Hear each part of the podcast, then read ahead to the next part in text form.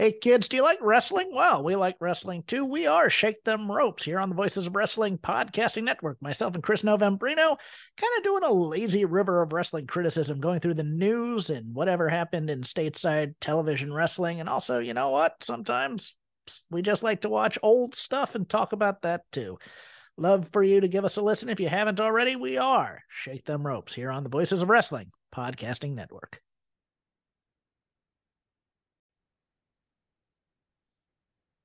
Welcome back, everyone, to the Gentlemen's Wrestling Podcast. I am your host, as always, Jesse Collings, and joining with me today uh, is my WrestleNomics co-host. He is the what is your official title at WrestleNomics, Brandon? We haven't really gotten over this before because you're not the founder, because that's Mookie. Mhm. And so, Mookie like, is not not involved anymore. Mookie is not I am the sole. I am the sole uh owner, I guess. Um I think I usually tell people editor slash owner. Yeah, owner, proprietor, Yeah, publisher. That's a that's an old-fashioned term that we would use. publisher. uh for Yeah, for our, for our put that on news outlets. resume. But um, joining me is Brandon Thurston, who you can find every Sunday uh, at 11 a.m. hosting WrestleNomics. I'm co-host on that show, as well as Chris Gullo, um, which I'm sure many of our listeners are familiar with. Um, you also are now hosting. Is that is the is the Pollock and Thurston show? Is that now officially a weekly thing? I think so. There are graphics. There was a discussion along the lines of yes, we're going to do this every week. Um, I guess like any any podcast, we might take a week off here or there, but Mhm. we've been doing it every week for ten weeks, I think. And can, can you describe the kind of like what what that show is, or what kind of the purpose of that show is? At the moment, we have a guest on, uh, it- with the exception of the the earnings call when it's a W earnings call week. On on that week, and probably in the future, and we'll, we'll it will be just be John and I. Um, but we have a guest on for twenty to forty five minutes, and then we talk a bit after just about the the latest news in in wrestling wrestling business. Mhm. And people can find that on the post wrestling feed. They can, and they can find it on on the WrestleNomics feed, po- both in, in the case of podcast feeds and in the case of um, YouTube as well. Yeah, so it's kind of like you could you could have watched uh Forbidden Door on New Japan World, or you could watch it on uh on a pay per view provider. Well, if you live in Japan, you could have watched Forbidden Door on New Japan Yeah. World, right? This is global, no matter where you are. Right. Um, but everyone knows, of course, Brandon, that you're you know closely follow the economics of pro wrestling and your knowledge of the different business deals involving the professional wrestling industry. Uh, but I don't know. Do, do do people know that you were an independent wrestler for a long time and that you have experience as a, as an in ring performer? I don't know, do they?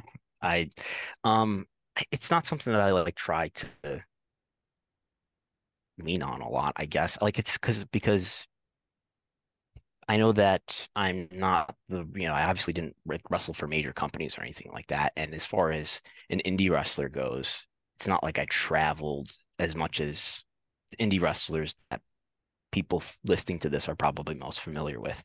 I wrestled for a long time, but I had not as many matches as much more well-traveled people did. Um, so, and I'm not like I don't believe in all this ad hominem stuff that I hear a lot of other people use to, you know, say, well, I know because I was, you know, I was in the ring. And and I think I've learned a lot from people who'd never been in the ring about about how wrestling works and things like that. So I think, you know, Well- people who have wrestled obviously have valuable experience. But Yeah, and, and I was thinking about this uh yesterday. Um and it's perfect kind of to what we're the topic related uh to what we're going to discuss today.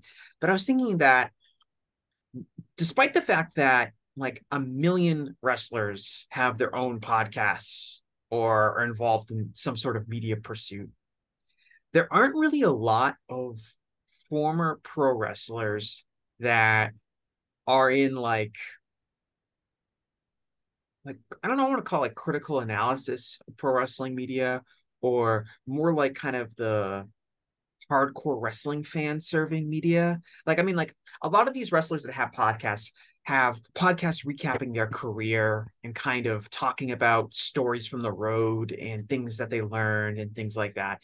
But as far as like people that are analyzing the day-to-day business of pro wrestling and the day-to-day storylines, um, there really isn't that many wrestlers. Like when you compare it to another sport, like if you want to hear someone talk about the NBA today, like every NBA player that's involved in media uh, is is is talking about would talk about the NBA today or any other sport. Um, but in pro wrestling, like there's you know there's Lance Storm at at Figure Four Wrestling. There's you know Bryan Alvarez, obviously. Um, who's similar Matt to Morgan you. still uh still review uh I don't Raw? think Matt does anything, but Matt was involved on Wrestling Inc. for for a while, but I don't think he does anything anymore. But when you look at like who is kind of like going over wrestling each week, there aren't a lot of actual former pro wrestlers with substantial experience um involved. And I I kind of thought that was a little unusual because of how much, you know, time and how much entertainment there is both in you know people following wrestling day to day and also all these wrestlers that have podcasts yet at the same time we don't have a ton of wrestlers that are involved in like what i would call you know popular uh mediums for for day-to-day pro wrestling analysis talking about the current product. It's it's all, almost all of the former pro wrestlers are involved in like nostalgia based things. And it's obviously easier for them to talk about it. It doesn't require them to stay up to date on everything. It doesn't require them to watch the product each week which is a significant time commitment um as everyone knows.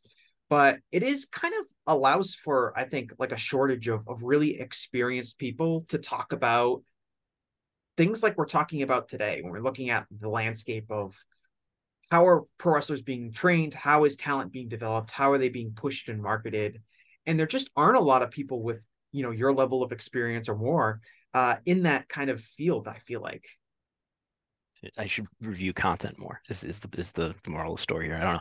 I, the the closest thing I can think of for what you're you're thinking about there is I remember for this was years ago, I guess now.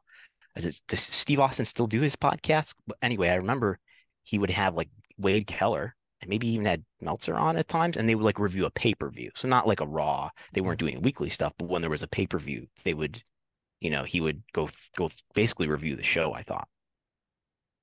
yeah i'm not sure i don't i don't know if steve does i definitely don't think he does that anymore i think he maybe does his show where he'll interview talent um and i think that's kind of relatively infrequent. I haven't looked at it in a while. I mean uh, chris jericho has his own pod right as an active wrestler. There are active wrestlers with with podcasts.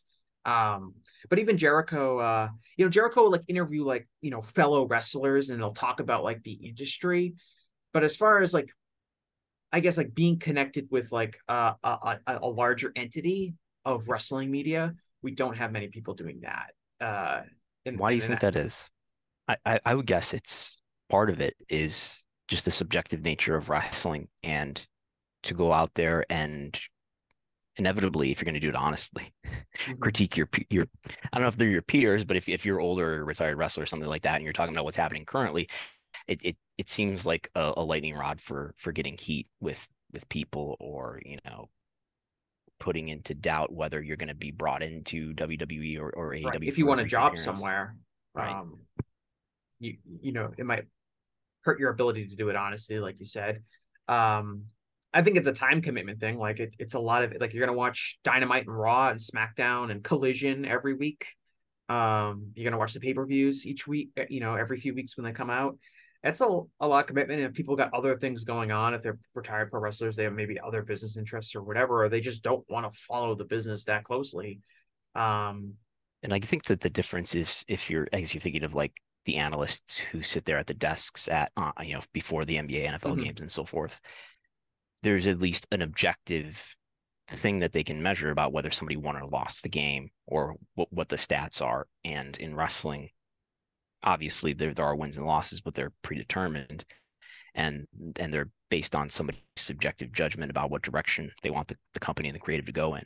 Um, so I just think there's more of a in, in, in legit sports you're you're able to lean on you know the the wins and losses and the score and the stats as like you know well you can't really blame them for criticizing you know so and so who's in a slump because I mean look at the numbers. It's it's a it's objective and plain as day and there's no controversy about it.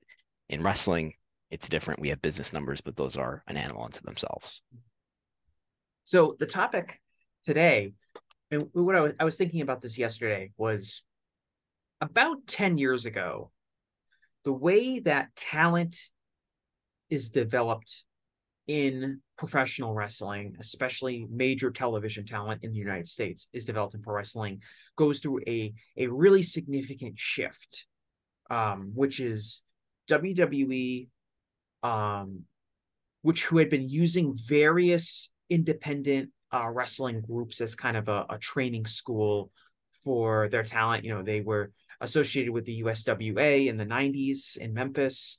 They had, you know, a long uh, relationship with Ohio Valley Wrestling uh, in the early 2000s. Um, they had, you know, they, they used some like deep South wrestling down in Georgia for a brief period of time, uh, and then of course Florida Championship Wrestling towards the the later ends of the of the 2000s and, and into the early 2010s, and they decide to kind of transform Florida Championship Wrestling into NXT, the WWE Performance Center, which was in a lot of ways pouring a lot more investment and formalizing uh, a lot of how they were going to train talents and providing kind of a more um, corporate look to to training and, and, and evaluating potential wrestlers. I think that's fair to say. Um, and now that we have, and that changes everything. And, and, at the same time, WWE also becomes much more accepting of signing wrestlers who were trained on the independents, wrestlers who had extensive experience outside of a WWE developmental territory, something that they had been hesitant to do um, for, you know, the prior 15 years. You know, you can start with like CM Punk as kind of the first real independent wrestler that had a, a name on the indies to, to kind of get a crack in WWE you know, Bryan Danielson follows. Um, Seth Rollins comes in towards, you know, the end of, of the 2010, uh, 2000s. Uh, and you start seeing kind of a different so you have those two changes you have wwe starting to pick up independent talent and you also have the creation of the performance center um, and that changes kind of everything in how talent would develop uh, for for for for everywhere both on the independents and of course within wwe um, and now that 10 years have gone by, we have a little bit more time and perspective to see on how things have changed, what kind of talent have come through the pipeline, uh, how that has impacted talent both in WWE and outside of WWE. And I'll start with this, Brandon. Like, as someone who has, you know, trained wrestlers before, uh, and when you first kind of were able to wrap your head around the WWE Performance Center and kind of what they were doing in Orlando, what were your kind of initial thoughts on how this would impact how would the how would this be as as far as training talent? Like were you impressed with what they were doing? I guess i mean the, the reason why they opened the performance center of among the reasons is to, to recruit people. I imagine they had trouble recruiting or certainly they would more easily recruit athletes if you're able to say look at our world class uh, training center in a nice area in florida it's in orlando as opposed to sending you to a, warehouse in Louisville, Kentucky, or something like that. Um, I mean, they have all the resources in the world, and there should be no reason why they shouldn't be able to succeed really well at training wrestlers. And this is something we've talked about a lot before. Now that we're kind of because the Performance Center opens, when is I think it opens in 2013, does it not? July 2013. Yeah, so we're literally 10 years. That was kind of uh, incidental on my end, but we're recording this on June 30th. So we're, we're basically 10 years on from the Performance Center. Um, and how would you how would you describe the out output of talent over those 10 years from the WWE Performance Center? Well, the, the opening of it, so in July 2013, and I and I think there's this big shift in, in Paul Levesque's philosophy around mid to late 2014 where he starts to i mean i I've, I've, talked about this before where you can look at listen to the um the media calls that he would do around that time where in early 2014 he says that it's easier to just retrain you know to, to take somebody as a blank slate because they don't have the bad habits and we want to run a certain playbook and sometimes people, people are so used to running their playbook that it's easier to just bring somebody in from scratch and train them that way. And by the end of the year he's hiring kevin owens finn Balor, kenta and it just progresses from there in terms of embracing wrestlers who had experience outside and sort of bringing the buzz that they have with them into the company through the takeovers and all that. Um, but you're asking about the, the, the output specifically over the last 10 years. Mm-hmm. Who do we got here? Um, that, that I would say so I've done like data studies on this, right? And it's where do you draw the line about when it's because I you could draw the line at like July 2013 and say, okay, everybody who started to have matches at that point, but all those people had a lot of their experience already from FCW. So you might want to start a little bit after that. In any case, who, who are the wrestlers that come to mind as being really pure PC projects who have made uh, uh who've had success on the main roster? Bianca Belair comes to mind.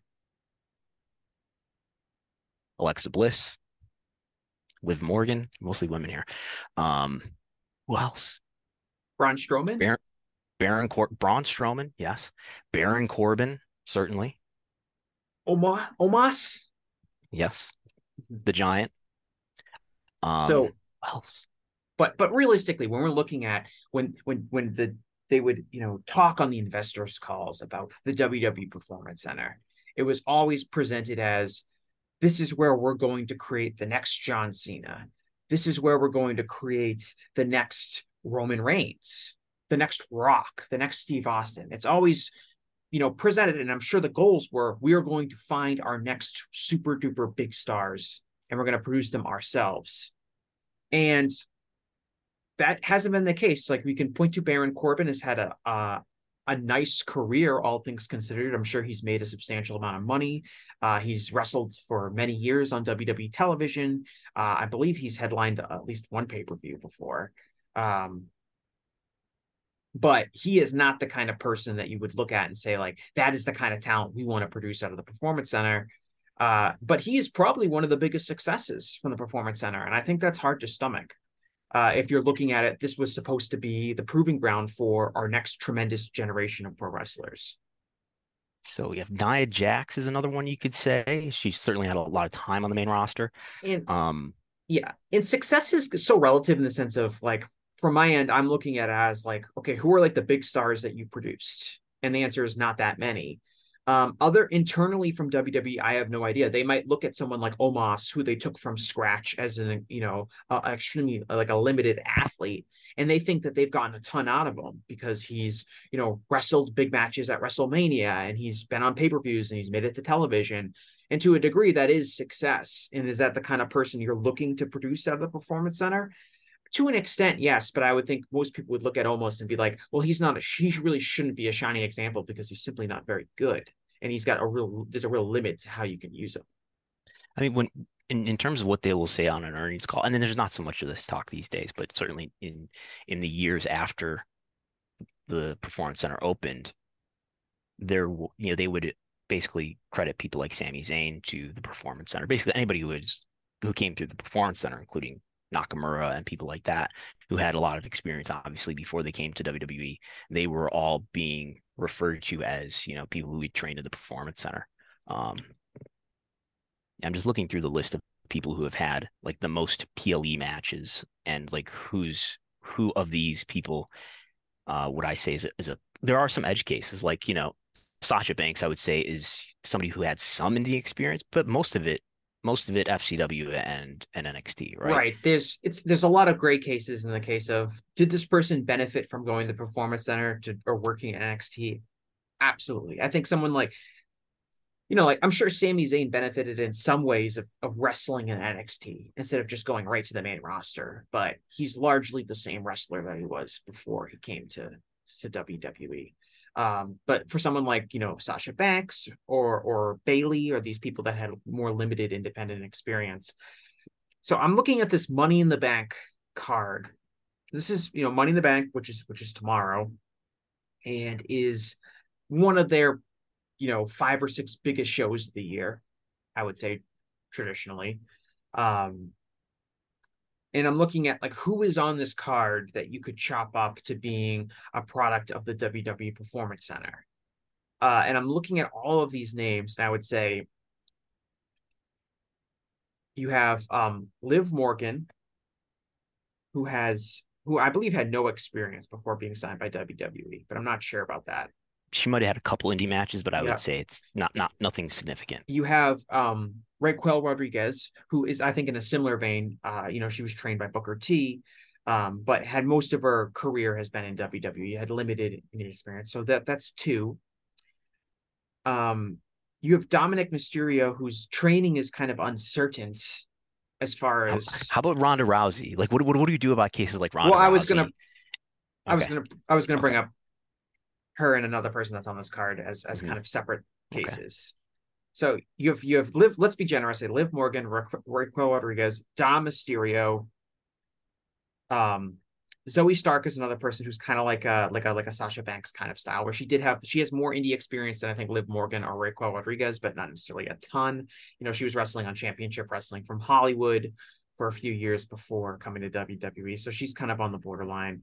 And then you have Solo Sikoa, who is like really to me like the only 100% performance center generated person that's on this card.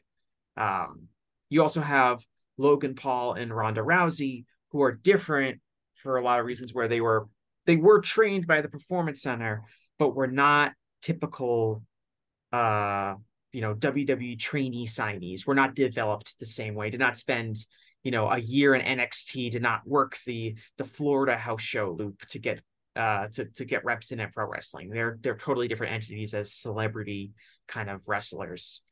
Um, but you look at this Money in the Bank card, which is again, we have 10 years of the Performance Center, and there's a lot of people on the show because you have so many multi-person matches. Um, and you really only have a handful of people that could be contributed, even considered to be Performance Center uh, wrestlers. And what does that say about the Performance Center? And, and kind of more importantly, what does that say about how WWE has been able to develop talent over the last 10 years? like uh, on one hand you- you'd say well look they've got nobody here who's a pure project or very few people here who are who we would call pure pc projects Mhm. and there's probably something wrong with the performance center i mean i sort of lean toward in that direction um and to to make a case that is kind of reasonable is pretty reasonable i think it, though that you could say well does do you, do you necessarily need rest need, need to create everybody from scratch, or should you should you necessarily have say half this card or most of this card consist of wrestlers who we trained from scratch? We brought them in from athletics and and put them in the performance center and train them how to be wrestlers for the first time, or is it just appropriate and natural that in WWE, which is the biggest wrestling company in the world, we've got a lot of talent who came in here and you know they had a lot of wrestling uh, experience beforehand and they graduated and graduated up to the point where, where, they're with us now and we're trying to get the most out of them. Um i think both of those things are probably true you know that there's maybe some there's something wrong with the performance center i would guess. I've never been there. I, I couldn't tell you what exactly is happening there day to day and and what their training is truly like. Um but it is i think it is also natural that i mean i think w just has a very different philosophy about what wrestling should be uh, beyond the extent that, that i think it is really appropriate for for marketing purposes.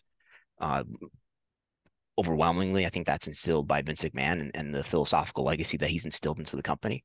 Uh, so that i think that's sort of out of match with the market and, and with what wrestling is and could be. Um, so i think that that is sort of that that is skewing a lot of the evaluation, I think. Right. And, and, like you could look at this card and I would say that from a, a WWE perspective, just like as a fan, like it's a good card.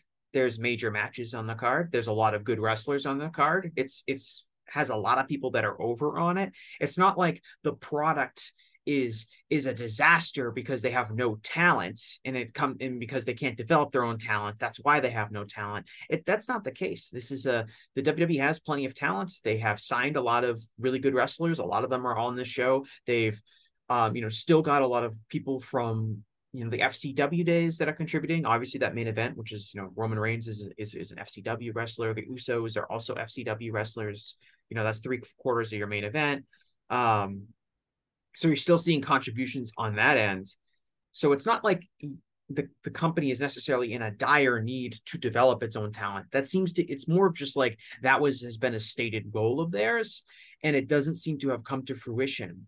And I agree with you in that I think WWE and, and Vince McMahon specifically have a very particular view on like what they want to teach people to become pro wrestlers. And I think NXT 2.0 and what that kind of brand has turned into over the last 18 months has given us a lot more insight into that, which is we want wrestlers who look a certain way, who probably played a sport in college, who have a, a character that they can project onto the screen. Um, maybe that's Carl Fredericks being a DJ. Maybe that's um, you know Tony D'Angelo being a mobster. You know, maybe that's Wendy Choo pretending that she's really sleepy or something like that. It it, it might not be a good gimmick, but it is a, a personality that can project, and that's what they're really focused on. Um, not necessarily the same things that other institutions that are training and developing pro wrestlers are focused on. And in WWE's mind, it's because WWE isn't pro wrestling, it's sports entertainment, and it's very different. And what our talent needs to be good at is different than what someone that is in the New Japan Pro Wrestling Dojo needs to be good at, or someone that AEW is looking at, or someone that uh, that a uh, you know an indie wrestling school is looking at. Um, and, and that's their perspective on it. I think that probably shapes a lot of what comes out of NXT. Um, but even if that's true, even if the idea is well, we're training people differently because we're different, we're training sports entertainers, we're not changing training pro wrestlers, we're getting these these you know blue blue chip athletes right out of college. Even if that's true, wouldn't it still reason to to wonder why none of those people are on this card, or none of these people have real significant impacts within WWE? Um, the people that do have significant impacts are people that were trained as pro wrestlers, not trained as sports entertainers. And internally, if I was WWE, I would really be looking at those results and wonder, be like, maybe, maybe this isn't working. Yeah, I, I think it's there should be more results that, that than there are of pure athletes who who came in to to the company that has the most resources to to turn them into great wrestlers. Um, I mean, the justification for doing the NIL program, which is their it's a more advanced recruitment of athletes than they've ever done before is they point to examples like Biggie and Roman Reigns as athletes who had prior foot in their case was was uh, Biggie a football player? I yeah, mean, he was. He played football at the University of Iowa. And and look at you know wrestlers who came in from from other uh, athletic endeavors and and they came in and became very good wrestlers with no wrestling experience. Both of those cases certainly. Um, also pre PC was a lot of their development, right? It was in FCW. Right. And obviously Roman is is is uh, you know, a multi-generational wrestler. Mm-hmm. Which probably gives you some advantage. And, and if you look at who are real standouts of WWE trained talents in recent years, um, I would look at first of all, all four members of that main event, Solo Sikoa, Roman Reigns, and the Usos are all second generation wrestlers um, if not third generation in Solo's case. I'm not sure quite what the the family tree is. Hard to follow. right, right. But all people who had you know parents that grew up in wrestling, obviously, yes. which is different. You know, Charlotte Flair is another one of someone who I would say is, has been a success from a WWE trained perspective. Um, obviously, a second generation wrestler there. Um, so you look at some of those names and be like, okay, that and that and that gives you maybe a different head start. And WWE, to their credit, has always been pretty good at developing second generation wrestlers. You can look at The Rock, you can look at Randy Orton, you can look at Cody Rhodes. Um, they have always been that has always been something that they've been actually good at doing over the years. Tamina. Tamina Snuka is another one. Yes, I mean, Still I mean, there's a lot. There's a lot more, and there's there's there's you know, you look at you know Bron Breakker in, in NXT right now. Obviously, there's I mean, there's there's tons everywhere. Yeah, for sure. Um, and, and we talk about like uh, you know, the performance center. We want we you have the NIL deal, right? It didn't. So you you you said it as kind of a recruitment method, which makes sense, which is WWE paying athletes while they're in college, um, with the idea being that they'll be more likely to consider a career in WWE once they graduate college. Um, and are and, and are looking at you know the next step of their future, and if it's not going to be playing a sport at the professional level, uh, is WWE a, a good option? Um, and the idea is like do you, do you think I don't I don't really get the sense that it was like and maybe they would obviously have a much better insight on this, but I never got the sense that it was like a challenge for WWE to get former college athletes to come work for them. It obviously helps to have the performance center. It obviously helps to have NIL deals, but you could see like they were signing talent all the time that were, and they would give out the press release and they would say like, oh, you know, this person came in, you know, this guy, you know, former you know, football player at the University of Portland, and like this woman, you know, former track and field star from you know Texas A&M University or or whatever. Um, it, it, didn't seem like there was like a, a historically a, pro, a, shortage of WWE being able to recruit college athletes. Yet the NIL deals seem to be connected in the sense of we want to be even better at doing that, or they want higher caliber athletes. Does that really make a difference? Um, I th- I think I don't know. It, it, definitely enhances their ability to do it because it's not just hiring, but but actually sponsoring mm-hmm. and waiting for them to to come in. Um, it seems like something that has a Nick Khan flavor to it in that like, you know, this is what what would be done in, in a sports organization. This is what we should do. You know, we should sponsor people. And he's made the argument that there are not even even looking beyond football, um, which is their main main area for for male athletes, but look at all these sports that don't have a pro sports league that you know it's basically a college sport and then that's it and as he would say, and then there's no place for them to go. Well, they can go to WWE. So right. I always thought NIL in some ways was used as like a marketing uh, plan for WWE, especially when they talk to the media, talking about mm-hmm. and, and investors like, we got this new thing, NIL. Look, this revolutionary idea where you know we go to a, a, a good college football player, but they're not going to make the NFL. We say, what if you give pro wrestling a try?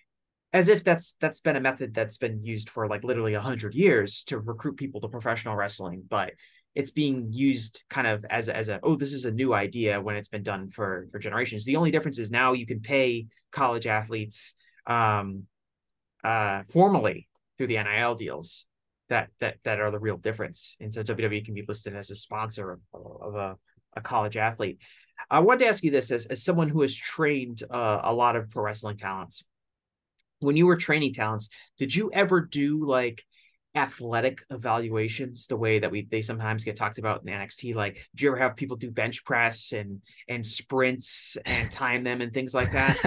There was no combine but um we would do a, a, a tryout um professional wrestling being professional wrestling and this is I feel like this is kind of controversial but like professional wrestling being professional wrestling you know, especially on the indie level you get every type of person c- comes through the door.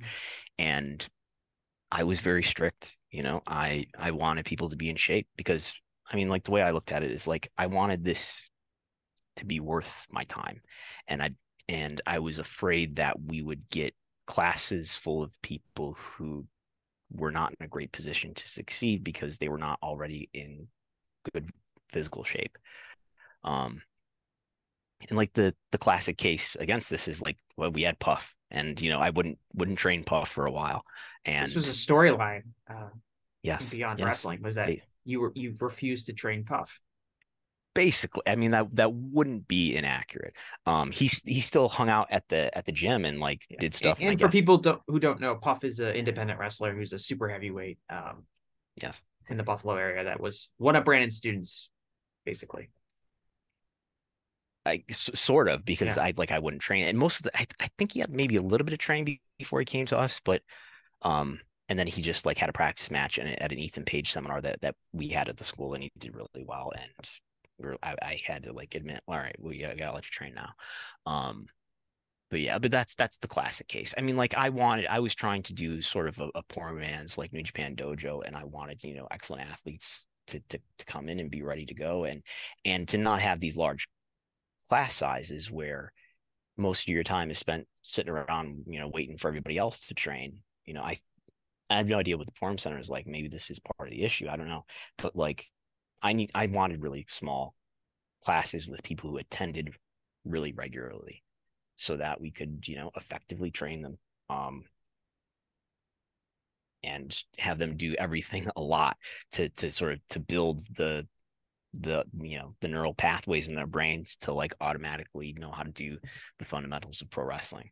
Um but yeah but that's eh, that's probably a, a, a, part of why we were able to train you know a handful of wrestlers that you've heard of. I think is because we wanted smaller class sizes and we wanted you know uh people who are in, in shape already. Um yeah and i was thinking about i'm thinking about like from an athletic standpoint like I think naturally it is logical for one to consider that if someone is a better athlete, maybe they played a sport in college, maybe they were a really good high school athlete, maybe they're just someone who's really fast and can jump higher, or is naturally strong. Those people would typically be better professional wrestlers because they are really athletic, and wrestling is an inherently athletic exercise. Um, but I'm curious to know, like, if like the the the best athletes that you trained were were would end up being the best wrestlers that you trained because that kind of seems to how WWE wants to operate, which is WWE wants to get the highest level college athletes they can get. They want to, and they want to get people that can maybe have the most impressive measurables, with the idea being that those people are going to be the best professional wrestlers. But given that professional wrestling, while an athletic endeavor, is also an art form, and there are so many other factors that go into making someone a, a, successful professional wrestler than just them being naturally athletic, I'm curious to know, like, kind of how that translates in terms of like this person was an incredible athlete and therefore they ended up becoming a professional wrestler or vice versa. This because wrestling if you look at wrestling it's filled with people who are you know extremely athletic but there's also many successful professional wrestlers that probably wouldn't fare too well in like a combine style evaluation. Yeah i mean i think i'm not a great athlete. Mm-hmm. uh but on a certain level i was a decent wrestler. Um I don't I don't know that we ever really had somebody who I would who like I don't know competed in college athletics. Um, right. not really. So it's it's hard to say. Um, people who were athletic and who were at least in shape to start with you know, tended to do better. But what also I think was a good predictor about whether somebody was going to take to this well, besides just attending all the time, was that you know whether they had an aptitude for wrestling or had I guess like a wrestling intelligence? Did they have a passion for a wide variety of wrestling styles? You know, uh, I, I, hesitate because is, is, this like is this like gatekeeping? But like if they were into into wrestling beyond just what was available to them on television, had they studied wrestling? Not you don't have to be a tape trader anymore, but had they studied wrestling online through YouTube and stuff like that, were were they you know uh, exploring a wide variety of you know of, of styles of wrestling that were not just available on on their you know basic cable package. Um that told me maybe in my bias but told me that you know this is somebody who had who is really willing to explore a variety of wrestling and and can really love it from all angles and is into the the the the work of of wrestling is into the the way that matches happen and the, the styles that they have. Um, so, I mean, th- so there's all that. And ultimately, what first thing we have to do is teach them fundamentals. And there are people who take to it really quickly. Like I think Daniel Garcia was one. And there are people who it, who it's it's hard to teach fundamentals to, even if they like. I, we had some people who had you know maybe had like a high school football background, so they had at least you know participated in in sports you know in in their in their academic career but weren't necessarily coordinated in a way that you need to be to be you know to, to take well to the fundamentals of pro wrestling. Right. Someone having like a really good bench press or maybe being able to run a fast 100 meter dash is different than being a pro wrestler. And, and if you can look at wwe has look at and you can look at the performance center and you can say man there's a lot of these people that were extremely accomplished uh athletes. And they just whatever reason like i always thought like mojo rawley to me was always uh, is always a good example of somebody like this because from what i can get first of all mojo rawley was an incredible athlete just from everything you would kind of want out of like a professional wrestler. Big really strong really quick can jump really high. Um from what I could tell, seemed to have a, a, a a passion for pro wrestling or at least WWE style pro wrestling. He seemed like someone that was wasn't there just to try to make money, but seemed like he really liked professional wrestling. And despite years and years of being in WWE, he was still clumsy. He was still not a very good technical pro wrestler. He still lacked a lot of the basic fundamentals that you would need to be success- to be successful in pro wrestling. And was that because of poor instruction? Was that because of lack of effort? or was that um, because of you know a lack of uh, uh of of just him? He just wasn't ever going to be able to get it because it's just a different. It's a certain set of skills that some people inherently are going to have and are going to not. Some people are inherently not going to have. It could be like I think a lot of it is footwork. Like we had one one student who comes to mind who maybe more than one uh who and maybe had a football background but and wanted to take all these steps. And what you want to do in, in pro wrestling, especially when you when you learn the fundamentals, it's important to teach somebody how to step efficiently. Um, because one of the the the main things that we often have to teach out of people is don't take so many steps, you know, and for whatever reason, you know, some people want to run in place and maybe that's a football thing. I don't know. I never, I, I, I played like one year of football when I was like 11. So hard to say. Right. So, and, um, I think it's, you know, that whole aspect of it is interesting to me in the sense of, I think wrestling has never been more athletic as a style as far as like what is kind of demanded by talent um you know th- that happens a lot when you, you we have a lot more smaller athletes in like major wrestling positions than we have in history so inherently it's probably going to get a little bit quicker um there's more of an emphasis on on being athletic and doing high spots and things like that um and so you would think that that would pave the way for a lot of these really good athletes. But I don't know. It's it's kind of interesting. Like I remember like um Dave and Bryan were interviewing Sammy Guevara once, and Bryan asked like, "Oh, you know, what sports did you do?" Like Bryan, you know, because Sammy's obviously you know a very athletic wrestler, and he basically just said like, "Ah, no, I just I never did sports or anything. Like I never played football or or, or gymnastics or anything like that. He was just like a guy that learned how to do flips and stuff while he was training to be a pro wrestler." And I always thought that was kind of fascinating in the sense of here's someone who, whether uh, you're a huge fan of Sammy or not, it's you know obvious that he is you know a good professional wrestler and can do a lot of the athletic stuff that is required and can get over doing athletic stuff. Yet his athletic background is pretty much non-existent from a formal perspective. And I wonder if even if I wonder if he did like you know the NXT Performance Center Combine, how how he would even fare Yet he's, as far as a wrestler, he's much more athletic than many of the people who would probably do very well in the combine. Yeah, I mean, there's tons of wrestlers who don't have any any athletic background, and I don't think it's it's something that's necessary. Um, like as far as again, I I don't, I don't know that we had all these like athletic specimens, but I think most of the wrestlers who we trained were had a, a little a little bit of sports background at best. I think yeah, Daniel had some hockey background. Kevin Blackwood, I don't know, had any athletic background.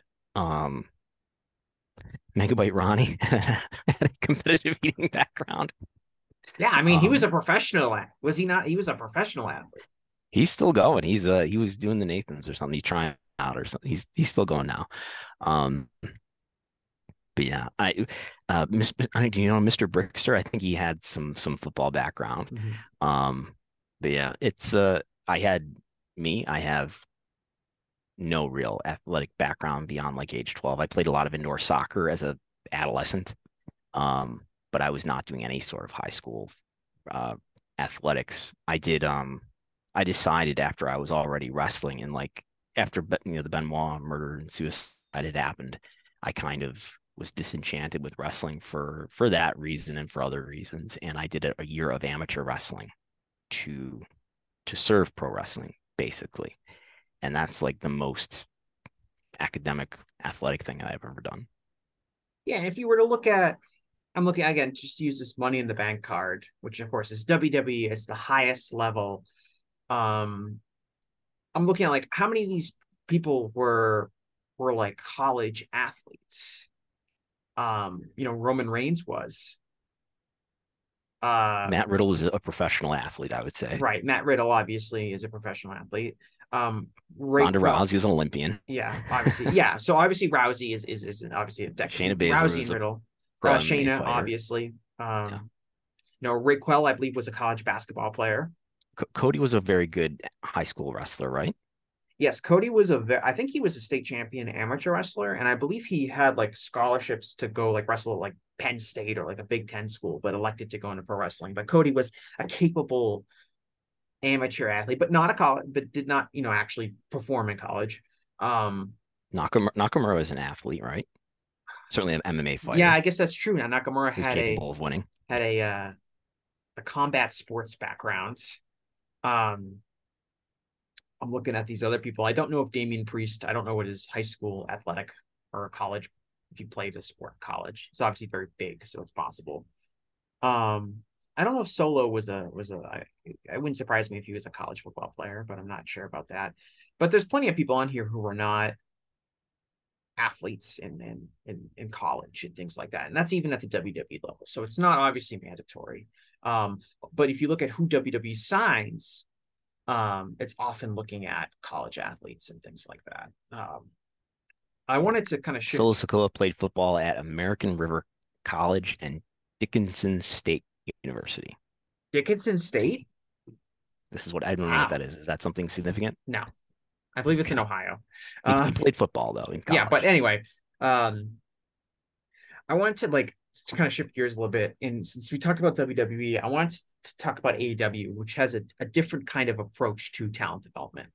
Um, mm. in the sense of obviously, unlike WWE, AEW does not have a formal training center that they recruit non-athletes to and train. Now they have recruited some people who come from athletics that did not have uh, prior wrestling experience. Um, Jade Cargill is obviously one of them. Um, Satnam Singh is another one. Uh, Anthony Ogogo, um, as guys who who had you know professional uh, sport experiences or college sport experiences. Um, they've also had wrestlers like Hook, who um, I guess was a college athlete, but you know had no prior pro wrestling experience. Um, I don't think Brock Anderson had prior pro wrestling experience. Um, I think one of the Gunns, I want to say it was, I can't, I don't know if it's Austin or Colten, but one of them did not, has has only wrestled for AEW basically. They never wrestled before AEW. Um, so we do see people who they have got from scratch. I would say the results have been uh, mixed, but it's only a few years, you know, of, of, of since they've been developing it.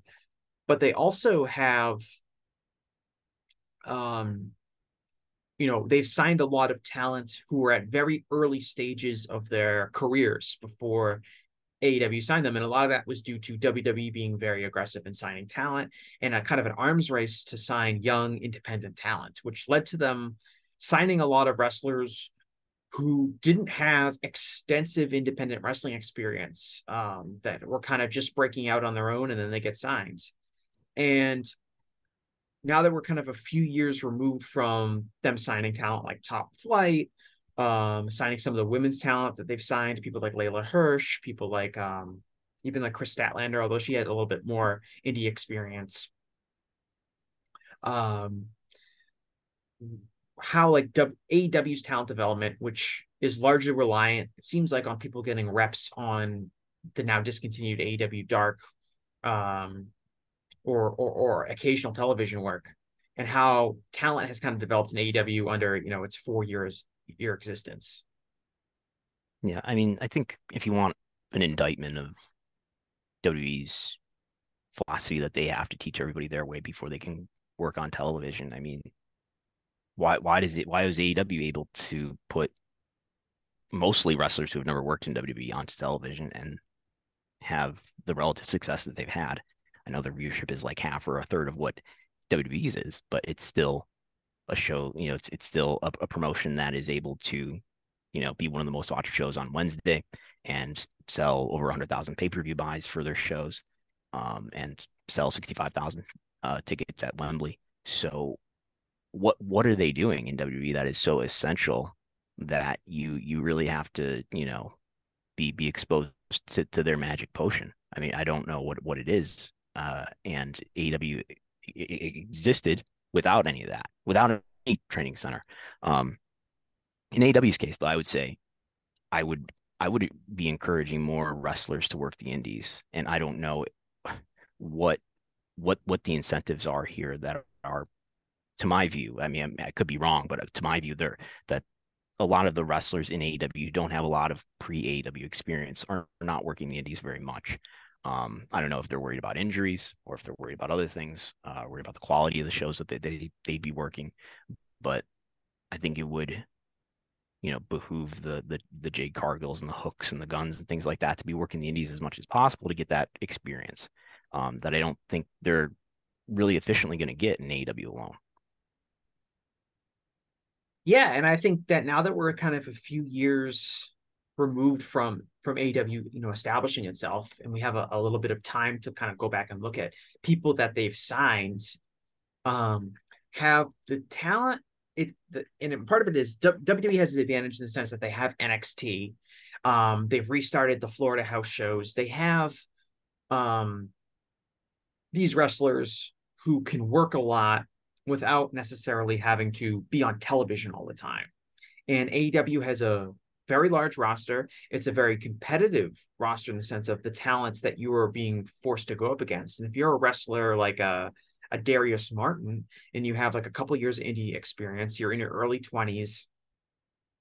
It's in, in your, you know, the people that you're competing with TV time for are Bryan Danielson and Kenny Omega and CM Punk and the Young Bucks or, or people like MJF, um, Sting, or Chris Jericho, it's going to be tough for you to find work each week on television. And if you're not working each week on television, where are you working?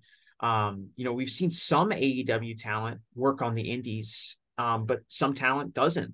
And it seems to be almost like kind of a personal choice of whether or not someone wants to dedicate. I'm looking their... at Jade Cargill's cage match. She's never had a match outside of AEW or no. the Jericho Cruise. None. No.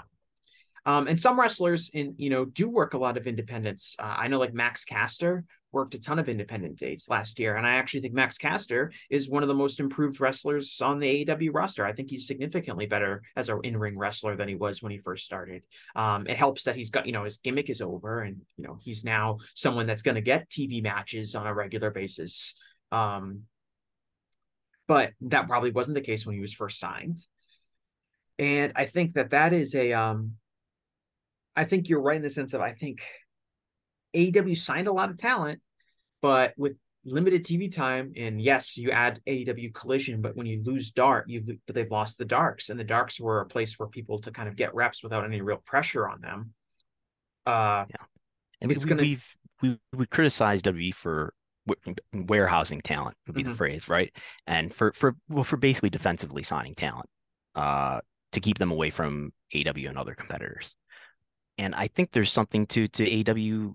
They've signed so much talent, and how are they going to develop if you don't use them? Looking at Jade Cargill's Cagematch still, and and you know 24 matches in 2022, and the most recently completed you know full year. She had 16 through five months of this year. So I mean, if you just, yeah, I know she's going to be inactive or whatever for whatever reason, and uh, so if you doubled that, that's like 32 matches in a year. That's not enough, I think, to to develop a, a, a wrestler who really still needs to be developed. Um, you have all these relationships with all these other companies around the world, you know, DDT and New Japan and so forth, and uh, Tokyo Joshi Pro, um, maybe Stardom. That I think it would be, it would behoove AEW to send, send wrestlers on excursion, but that's like never happened, right? No, it hasn't happened. Um, AAA, yeah it hasn't happened and you think about and, and jade is kind of a is is jade is closer to like a to me like a the way wwe uses ronda rousey or, or even logan paul is almost like she's not like a celebrity signing but she was pushed from her very first match and was given consistent tv time every single week and it was a different type of project than you would normally see um, but I look at someone like Brock Anderson, who you presumably want to to do something with in pro wrestling. I'm looking at his Cagematch right now. He's had 47 career matches, and he's been wrestling for three years. He's only had five matches in 2023. He's had four in AW and one in Ring of Honor. Um, he did work, you know, a few indie dates here and there last year, so he has done some indie dates, but that's just probably not enough matches for someone to really find themselves. And they're again, they're going to struggle to find their way on television when they're competing with you know some of the biggest names in the industry and some of the most talented wrestlers in the world. Um, like, what would be the reasons why they're not working indies more? I understand people who are more developed and, and who who have you know they're they're already perceived as as excellent wrestlers that they don't want to go out there and risk injury unless it's for a good enough price. But for as you said, the Brock Andersons of the world, Jade Cargill's, what's it, it doesn't serve AEW. Yeah. So what is the um what, what what was the prior motivation for people uh to work? What's the main motivation for people who are on the indies right now uh to work the indies? Why why travel? Why go to for different the, for, shows? for the for, for all the money you make? Um, to to develop your career so that you eventually get signed by somebody and to to make a little bit of money in the meantime, at least at least so you're not losing money. And, and people on the high end certainly are making money and selling, especially if they're selling merchandise well. Um, to get your name out there, brother. right. Um, You wanna you wanna get you wanna get better. You want to get seen by more people, and you want to eventually get signed by probably either WWE or AEW. Um, so you can start making like a real career in professional wrestling. Um, and if you are someone who's already been signed by AEW and you're being paid whatever, you know, a downside guarantee or whatever, however their contracts are structured, um, what there's not nearly there's the no same kind of- financial incentive. yeah, there's and if you're already like if you're a Jade Cargill, for example, um, who's independently very wealthy and is married to you know a former MLB baseball player, um, is uh you know what is the motivation for me to be like, I'm already signed by AEW. I'm already uh, pushed on television. I win all my matches on television. I'm presented like a star. I have this title that I had for over a year. Um, what is my motivation to go work, you know, an indie in front of 250 people somewhere? Uh, what Financially, it's not there. I guess the, the argument would be that if you want to become an even bigger star for AEW, you you know Jade Cargill and Brock Anderson need a lot more experience to get a lot better than they are because they're not very good in the ring yet. Jade Cargill's got a lot of star power, but is she a great wrestler who's who's you know meeting her potential as far as you know being an even bigger star and being capable of having great matches? No. Um, and the way that that's going to happen is not just in the matches. Like I don't have any belief here that she's going to have. We, we, I, she'll come back eventually, I, I guess, but I don't have a belief that she's going to become like a high end match quality capable wrestler just through the matches she's going to have in AEW. right. And I think that, um, but I think for, if I'm Jade, I'm like, why do I have to become a good wrestler? You don't if you're if you're happy with the, with the level that you're at. I mean, that's and she's that's cool. presented as a star. She's marketed by W by AEW as you know a signature star for them. Um, she's on you know she she had merchandise. She's on you know the cover of, of posters. Um, from her end, if, like if I were if we're WWE or aw my I would want her not necessarily work the U.S. Indies. Maybe that's not the most efficient place to develop at this point either. But maybe we talk to you know, let's have you do a tour in in Japan. Maybe Stardom will take you. Maybe maybe AAA or something like that. I think that that those would be really worthwhile uh, excursions to go on to to develop talent. Yeah, and I think you're also talking about like from the end, you know, working the U.S. independence is especially now that AEW has you know a weekly show on Saturday nights. Like, if you're working the independents, like, are you going to be out there every weekend doing a match? That's a lot more travel in addition to if you're traveling to be around AEW television. So, like, and even if Jade Cargill was working one indie match a month, that's really not going to amount to an enormous amount of extra ring time, especially given the additional travel that will probably come with it. If we're talking about like an international excursion, like if she were to go to Stardom or maybe Tokyo Joshi Pro, you could go there for a few weeks and you could wrestle a dozen matches over that time period. And then you're talking about a much more substantial kind of investment based on time in getting more ring time, getting more matches, working with different opponents, as opposed to the indies, which and is probably of the not that talent that you efficient. would work with, and the, the quality of the talent you'd work with in Stardom or Tokyo Joshi Pro or AAA would probably be better than the quality of talent that you would be able to work with on U.S. Indies, Mhm, especially as a woman. unless they let her do intergender matches. which you could do and it might be good for her. I mean, that would be the that would be the, the point. But I, I don't think we're gonna see it with Jade. I mean, but but you can say Brock Anderson. You can say like I think like other like you know they signed Alan Angels based on kind of one match he had with Kenny Omega, um, and they you know they gave him something on television. They put him in a group and he had some matches. But I think he was the person to say like I need to go somewhere where I can wrestle more regularly, and it's just not going to be in AEW. So I know he's gone to Impact. I know he's back on the Indies, and he's I don't I haven't looked at his Cagematch recently, but I assume he's working more regularly, and he's working a variety of different opponents, and he's very young, and he's kind of basically he made the decision of being I'm not uh cool with just taking an AEW paycheck. I want to do something more with my career. Um, and obviously, if and, and it goes both ways because if even though if AEW is like, oh, we don't really, you know, we signed Alan Angels, but we don't really have anything else for him. We're not going to offer him a new contract or something like that. Um, and you could say, well, that's AEW's fault because they never gave him an opportunity. But at the end of the day, you're going to be a guy without a job. So it does behoove talent to kind of take their own agency as far as like pushing for whether it's working more indies, like talent. Like I know Max Caster, I mentioned already. I believe Darius Martin or, or Dante Martin both have worked a substantial amount of indies. Um, since being signed by by AEW, there are talent out there that are that are putting in that kind of work. Um, and I think in AEW, it's like you're kind of asking the talent to want to commit to that, to want to be great.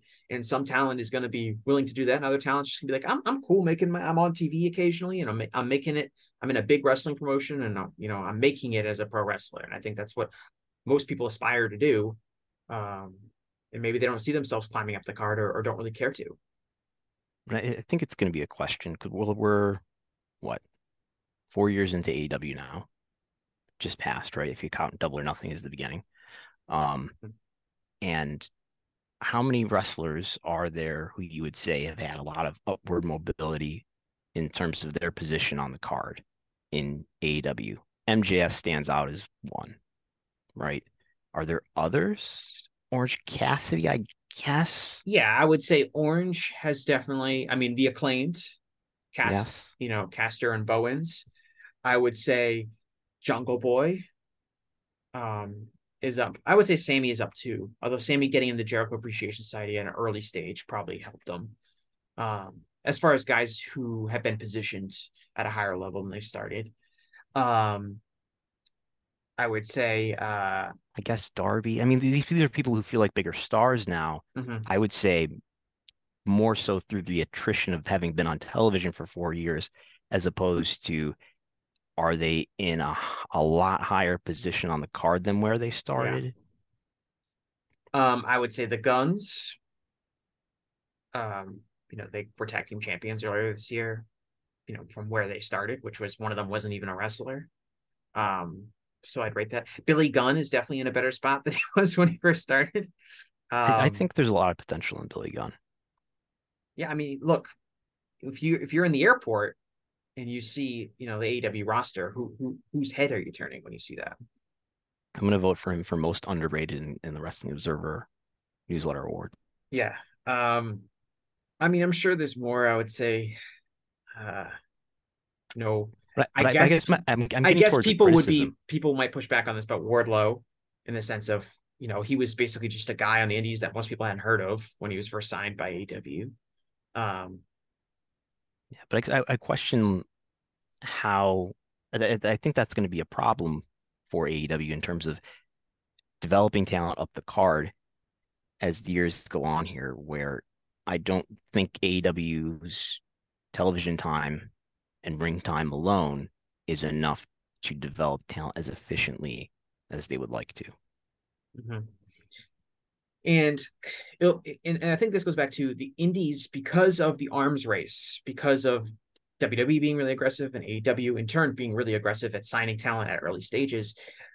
Talent is not necessarily being allowed to ferment on the indies at the same way that they were prior to WWE getting aggressive and prior to AEW's existence.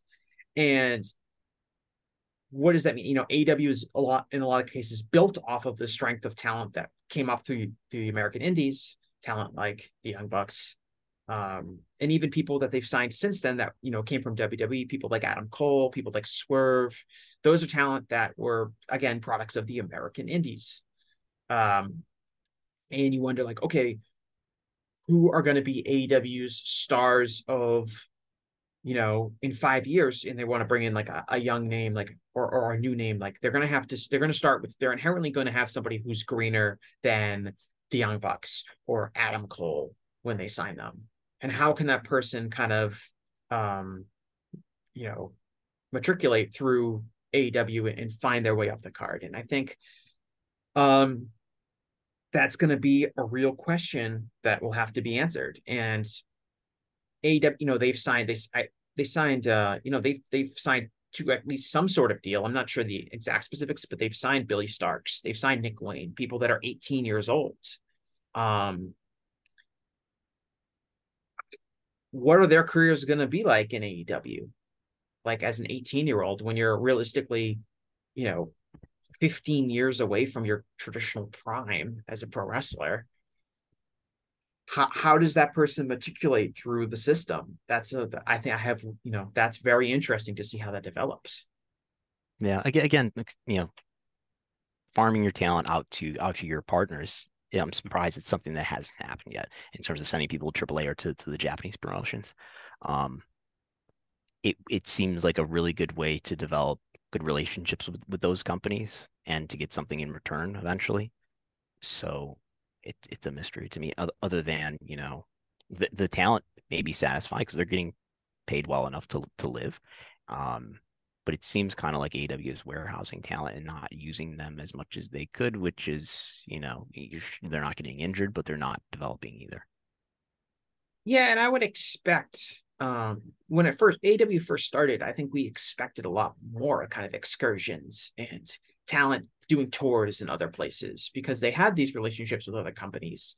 Um, and that has never really materialized. Um, you know, we had the the closest we have is like Wheeler, Yuta worked at Best of the Super Juniors um, right. tournament, which you could describe as, and like Lance Archer worked like a G1, and Eddie Kingston's going to work the G1 this year. But those are you know talent that are over the age of forty. That's not necessarily a uh, uh, like people going to learn that much going over there, as opposed to you can make a case for like Wheeler Yuta being a uh, you know he, he probably did learn when he was in the best of super juniors. And he's probably someone that's in a better position uh you know now than he was back then. But a lot of these talent that do get in better positions are like Wheeler Yuta's in a better position really because he's in a stable that's pushed heavily um not necessarily like as independent act uh is he taking and I would say in ring I mean Wheeler Yuta's a very good wrestler mm-hmm. already. He was a very good wrestler when I wrestled him in 2019. He was he was good, you know. Yeah, he did, uh, yeah. The things he needs to develop are are other things. Right. He was a he was a um you know like a, a TV ta- ready talent before when he was signed to AEW. Um, which is most of the fact that that's most of the people that they are going to sign. Um, I think it'll be really interesting to see um well, let me let me shift gears a little bit because I think I don't. I think we talked about this on an episode of Wrestlenomics after um, uh, Double or Nothing, but Bryan Danielson was talking about talent getting over and training talent and developing talent in in the press conference, and he mentioned something along the lines of talent that have good fundamentals, and he mentioned Daniel Garcia as a as a specific example. Talent that have good fundamentals are better suited than talent that can necessarily do extraordinary things. Like, and he mentioned, you know, Daniel Garcia maybe would get over immediately if he was like Komander and could do a bunch of, you know, crazy high spots that people would immediately react to. But in the long run, when those the pops kind of dry up for doing the same kind of high spots, Daniel Garcia is a much better position for whatever his, you know, whatever turn his career takes because he has the solid fundamentals to pivot to if he oh he needs to be a babyface now. Oh he needs to be a heel now. Oh he needs to wrestle this way. Oh he needs to wrestle that way. Having the fundamentals that allow you to kind of tra- transition between different styles and different roles is a superior way to kind of establish yourself as a wrestler even though it might not be the most immediate way to success. And i thought that was a really interesting answer to a question and it made me think a lot about like is it is it bad in some cases if talent shows some potential in some way early because then expectations become greater?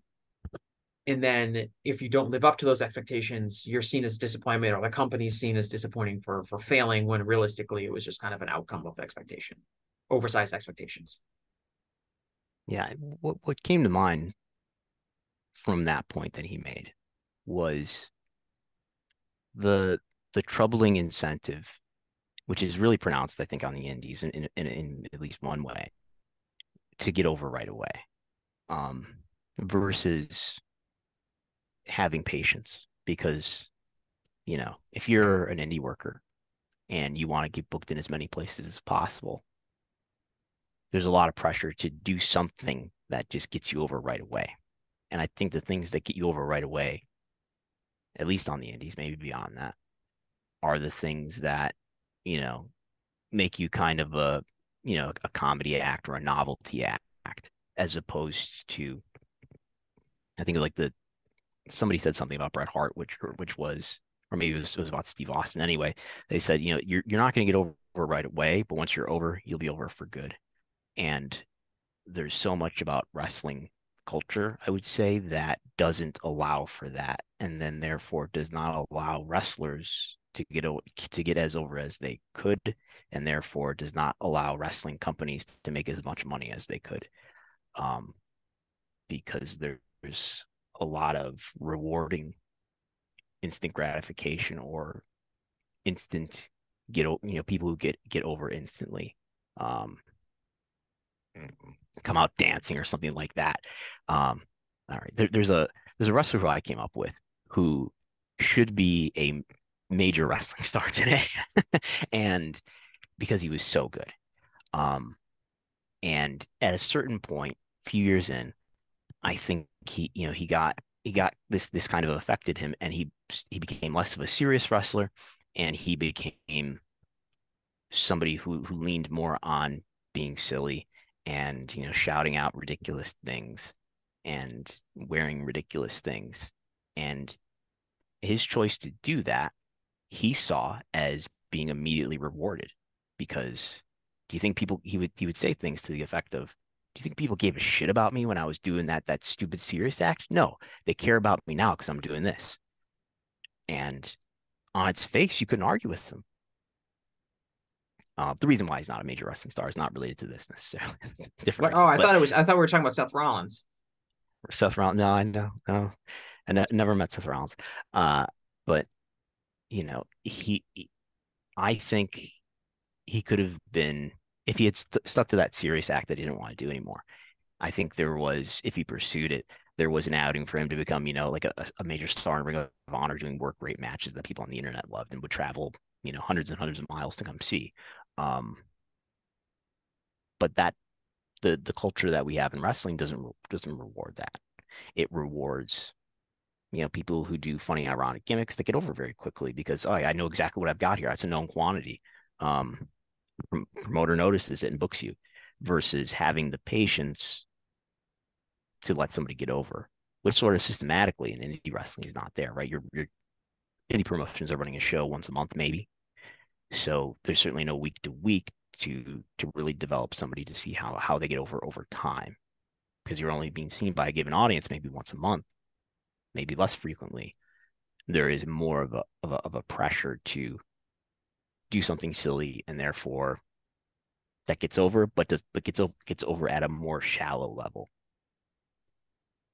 Yeah, that's a really interesting point, especially because do you think part this, of that is related to, to what Danielson said somehow? Yeah, but do you think part of that? Well, and that and that's kind of what basically Danielson said was like, you know, like again using Daniel Garcia as an example, it's like he would probably get more instantly over if he came out and did you know some exciting high spots or things like that. Or if he but danced. That, well, oh, he does that.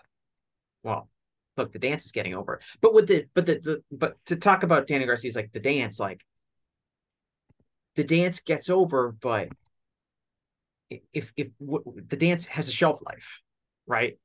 God, I hope so. the the dance has a shelf life, and he is positioned to.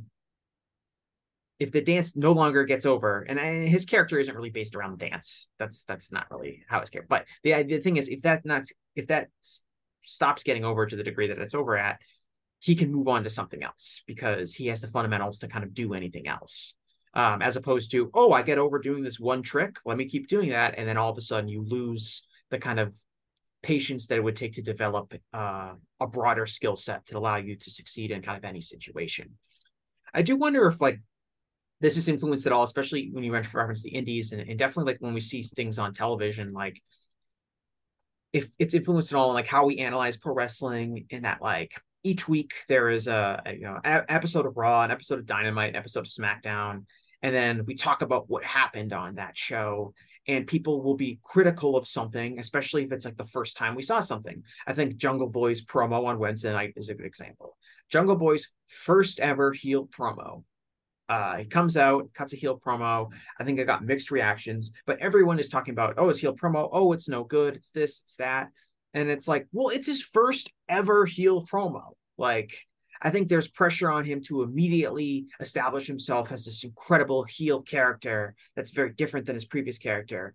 But the truth is, it's only his first ever heel promo. Like, it's going to take time for him to get that down and we shouldn't be necessarily so reactionary to the the first time he ever did it. It's probably going to take months and it's probably going to take dozens of times of him doing it for him to really um tap into his potential in that role. Um but does professional wrestling have the patience for that? Does the fans it would be nice if there was somewhere for him to have experiences like like that before actually doing them on television too. Um but i guess you're, you're saying that like you think the analysis of of a wrestler's performance, like Jungle Boy, uh, his promo, people on you know on online, I guess, and and reviewing shows, not that you know saying not it's not that great. That mm-hmm. that then emboldens or you know helps already make up the mind of of the audience that's going to be there week to week in the arenas. I think that influences it in some way. It depends if you know a ta- it depends on an individual. A talent might be you know, pretty reactive to stuff that they see on social media. Another talent might be totally ignorant of it. Um, a promoter or booker or key decision maker might be, you know, cognizant of what they're saying online. Someone like Vince McMahon doesn't care, doesn't know, and doesn't care. Um, so it, it's going to depend on a case by case basis. But when I talk about like, I do think that there will be there's an expectation for immediacy, immediate returns on something like to use an example is like Jungle Boy's heel promo there was an expectation that he was going to be immediately a much different and presumably better talker than he was as a babyface. He's kind of the same from a delivery standpoint as a heel. Um, and that realistically should be expected given his experience level. Uh, but I think some people demand more because the idea is he's he's starting this new character and it's gonna kind of be over instantly. Um, and I wonder if that has an influence on how long we see this character and how he's presented going forward. Yeah, I think if he cuts a good promo, I think regardless of how many people bear have buried his previous promos mm-hmm. in their review shows, I think it's going to get over alive with the audience. Um,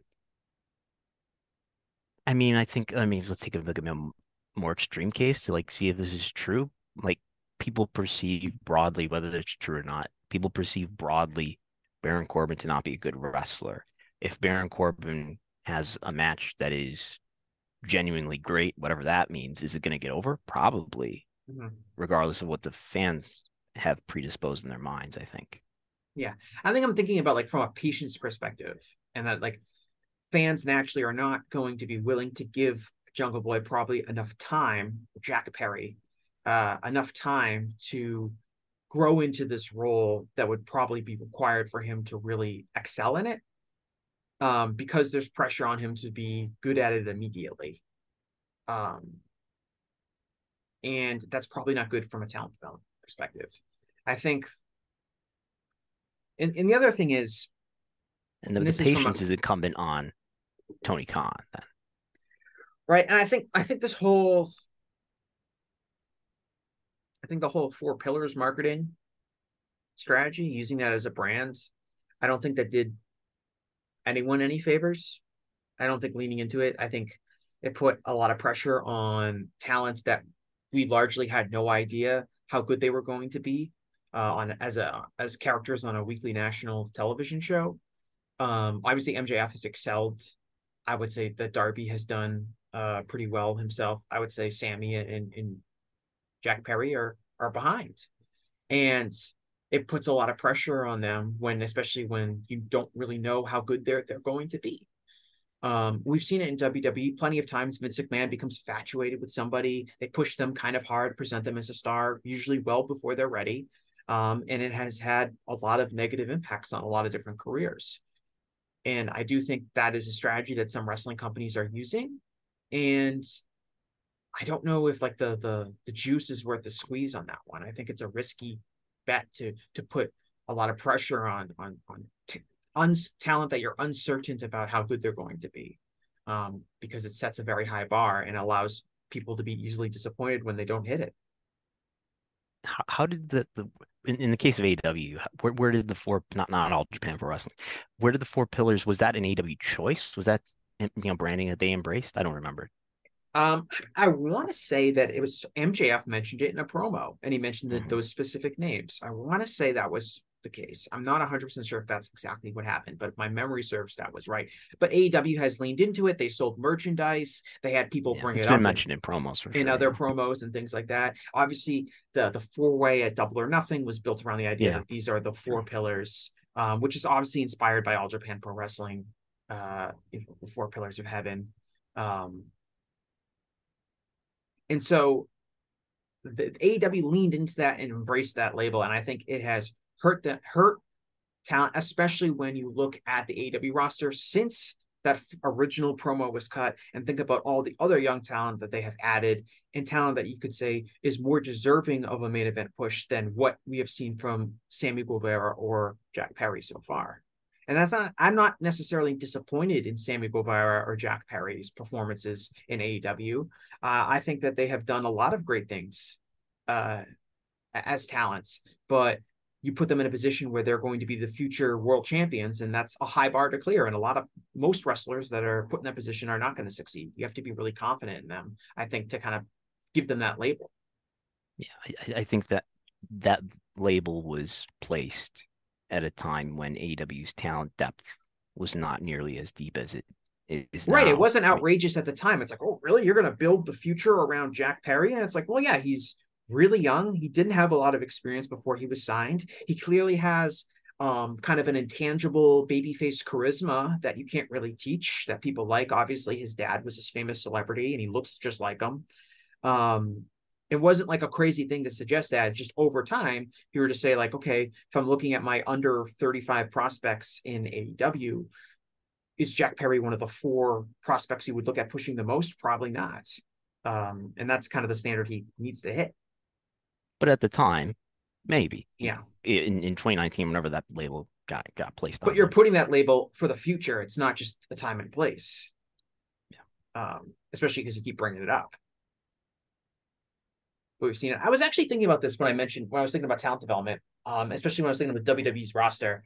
I was thinking we haven't had like a Vince McMahon guy in a while. Like, you know, your your Bobby Lashley's, your Chris Masters, you know, like was Lars Sullivan like the last Vince McMahon guy? Like someone that they were just gonna push like really hard, kind of because By Vince McMahon guy, you mean someone who's tall and really muscular. yeah. And that gets pushed like when they're really green. Like we haven't had one of those in like a while. Omos is really big and tall, but not really muscular. And he's not a Mhm. bodybuilder type anyway. Right. And they never really went all the way with Omos like it's it seems Paul is, is pumping the brakes on him. But um other names that that that uh, Otis and Montez Ford definitely not. I mean, those aren't people who've been super pushed either, but those are just pure projects. Um, is it somebody in in the the the type of you know Mason Ryan or Matt Morgan or right. These else? people used to pop up like every six months or so. There'd be like a new Vince guy, a Tom a Tom Magee type uh wrestler. That and Yeah. if we haven't had one of those in a while, like, I guess some would say Austin Theory, but I don't think he's like protected at all. Um in the way that you would look at like these guys who would get monster pushes would be. Batista would be sort of. I mean, not that he was pushed that way Look, necessarily, but well, look, everyone is a eh, who gets like a wins a world title and stuff like that is a Vince guy. Like you could say Roman Reigns is obviously like uh, a, a a perfect Vince guy, but Roman, despite my criticism, Brock Lesnar. Yeah, but despite my criticisms of Roman, Roman obviously was is much more substantially talented than a lot of and had you know a lot more kind of experience than than some of these these guys that you're mentioning, like you you know your Matt Morgans, your Mason Ryan's, um, you know Bobby Lashley when he first got started Chris Masters, like these guys who really were really green, not ready yet, got pretty prominent roles on television. Early in their careers and were protected in booking because they had a certain look that Vince was infatuated by, and Vince saw the next Hulk Hogan or the next Steve Austin uh, in them, and then he gives up on them. And I think Lars Sullivan was kind of the last guy I feel like who really kind of had that, and that just obviously didn't work out for a number of reasons. Um, uh, Drew McIntyre, Madcap like, Moss is close, but he obviously wasn't pushed that way yeah, I guess they're a little bit more protective of these guys. Like you, you go back and say like Sheamus when you, know he was made WWE champion, and the idea was that he was going to be a huge babyface champion. Um, his his you know his career has been much more successful than than the other guys who kind of burned out quickly. Um, but uh, I'm surprised given you know the youth movement, the frustration with NXT. Obviously, Vince, you know, has been I guess in and out of power over the last year or so, but I'm surprised we haven't seen like a new like Vince project really come up and get a huge giant push. As Braun Strowman would be a good one, right? Um, who who is in, in developmental right now? Who's in NXT or or deeper in, in developmental that right? You even don't even fit. see like the the con- like like Bron Breakker is protected, but he he's not he doesn't he's she's too short basically to have like the the the look that Vince really likes. Um, but there's not like a guy in NXT who's really being pushed. I mean, that part of it is like NXT right now. We've talked about this on Wrestlenomics. NXT is kind of being gamed to tr- during TV, you know, rights negotiation season. NXT is is trying to be presented as more of a serious third brand than necessarily as developmental. And if you look at the NXT television and who is kind of wrestling a lot of matches and, and the NXT takeovers and kind of who who are being featured on on those programs it's not a bunch of green people that have only been wrestling for under a year. It's a lot of veterans a lot more people with you know independent experience and things like that. Um so it's a little bit different.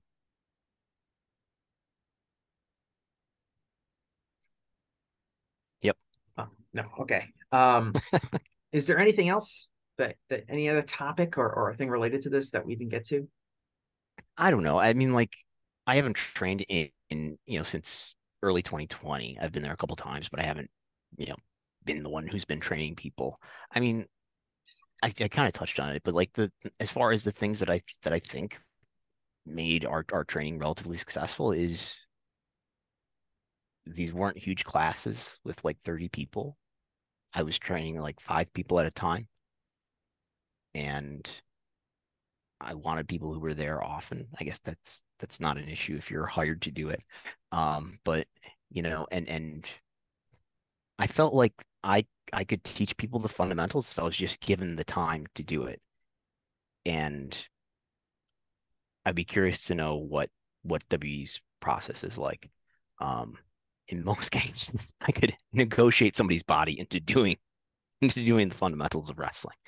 Um, yeah and just you know sort of in, instilling a you know a vision of wrestling that is that is beyond WWE, which sort of by its by its nature in WWE you're not going to get, I guess. But you know, who knows what what what they really think and what they really study uh, when cameras are off. Um, but yeah, I just uh, it's it's curious why there isn't better development there than there is. Mm-hmm.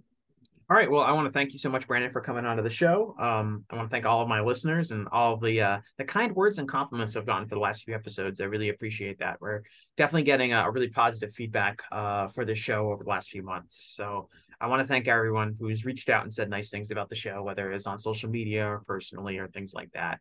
Um, I really do appreciate that kind of stuff. Um, but uh, again, thank everyone for listening, and I'll talk to you again in a while. Hola, hola, my name is Ricardo. I am the host of the Lucha Jovers podcast here in the Voices of Wrestling Podcast Network. We are a Spanish speaking show dedicated to discussing and analyzing pro wrestling from all across the world. From AW to CMLL, we talk about American wrestling, Japanese wrestling, and of course, Lucha Libre if something big happened in the pro wrestling world, we will talk about it. So if you know Spanish or have a friend that knows Spanish or want to practice your lucha libre pronunciations, go listen to the Lucha Jovers podcast right here in the Voices of Wrestling Podcast Network. Nos vemos por ahí.